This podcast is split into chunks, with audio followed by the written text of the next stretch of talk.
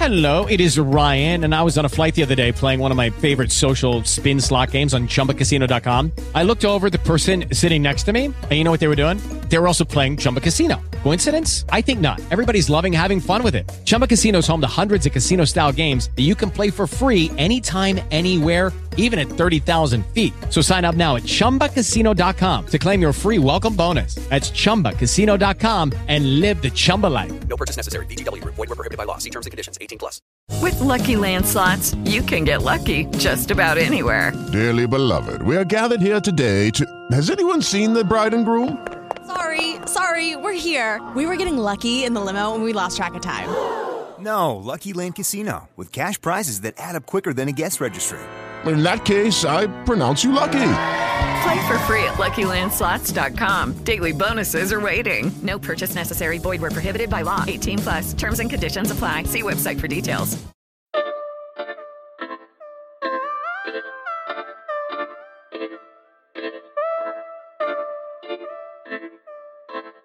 Buongiorno a tutti e benvenuti a Walkman, il programma di quello di arte, blog, radio, podcast che vi racconta la storia dell'arte.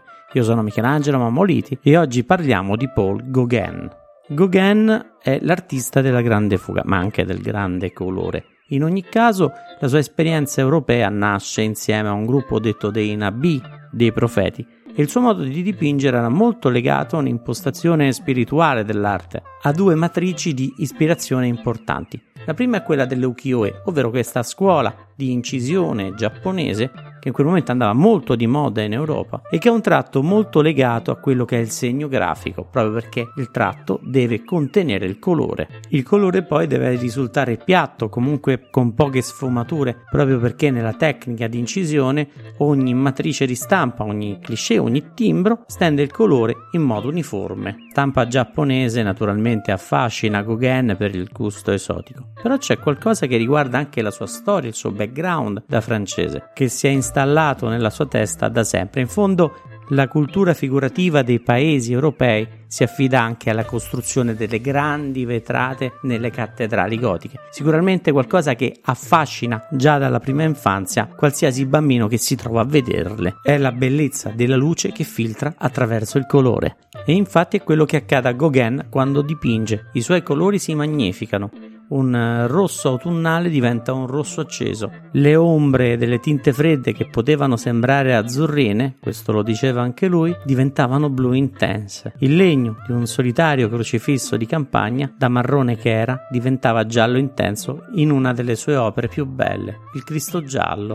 In questa opera vediamo la filosofia europea della pittura di Gauguin, dove rappresenta il crocefisso con una tinta gialla, con una linea cloison che la contiene e dipingendo in basso, intorno a lui, tre donne bretoni che stanno pregando. Lo spazio si azzera completamente. Esattamente come avveniva nelle stampe di Hiroshige o di Utamaro, nelle stampe giapponesi ukiyo-e. Il tratto però sarà quello che farà sembrare questo quadro una vera vetrata dipinta. L'esperienza accumulata in Europa da Gauguin però si trasferisce completamente nella sua pittura che poi farà a Tahiti. Infatti gli ultimi 15 anni della sua vita li passa nelle isole polinesiane. E qui sembra quasi voler tradurre il linguaggio europeo nelle forme primitive che si trovava davanti. I quadri emblematici sono tantissimi, come lo spettro su di lei che ricorda il quadro di Fuseli dell'incubo, oppure la nascita di Cristo interpretato da donne polinesiane. Potrebbe essere interessante anche un quadro come Aha o Efei, che significa che sei gelosa, detto in polinesiano, e rappresenta due sorelle che scoprono sulla spiaggia mentre stanno facendo il bagno che sono state con lo stesso uomo, al che una dice all'altra che c'è, sei gelosa? In questa scena però Gauguin interpreta un profilo che può sembrare classico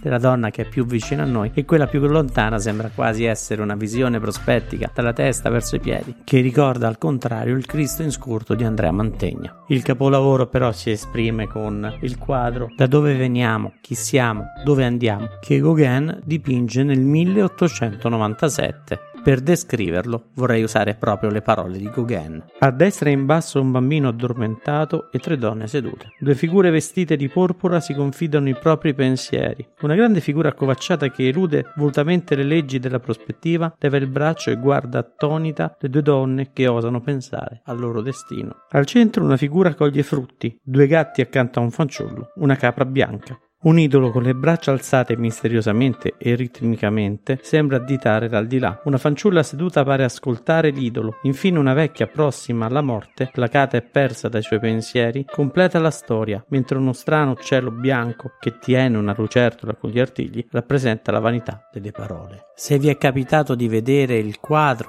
mentre Gauguin lo descriveva, ci accorgiamo che la lettura è da destra verso sinistra e molti personaggi radunati in questo quadro ricordano un'opera che non si può dimenticare, La primavera di Botticelli. Quindi nel campo di questo post-impressionismo cerchiamo di capire qual è l'eredità che lascia Gauguin al Novecento. Sicuramente c'è un uso del colore vivace, forte, intenso, potente e anche piatto. Un modo di fare che sarà ripreso dai Fauve, dagli impressionisti francesi come Matisse. Dall'altra parte c'è l'amore per il primitivismo, ma non un primitivismo legato al Rinascimento o comunque a periodi passati della storia europea, ma un primitivismo che tenta di cercare un grado zero dell'arte, un'arte priva di precedenti e quindi un'arte che muoverà il primitivismo di Pablo Picasso o le ricerche surreali di André Breton.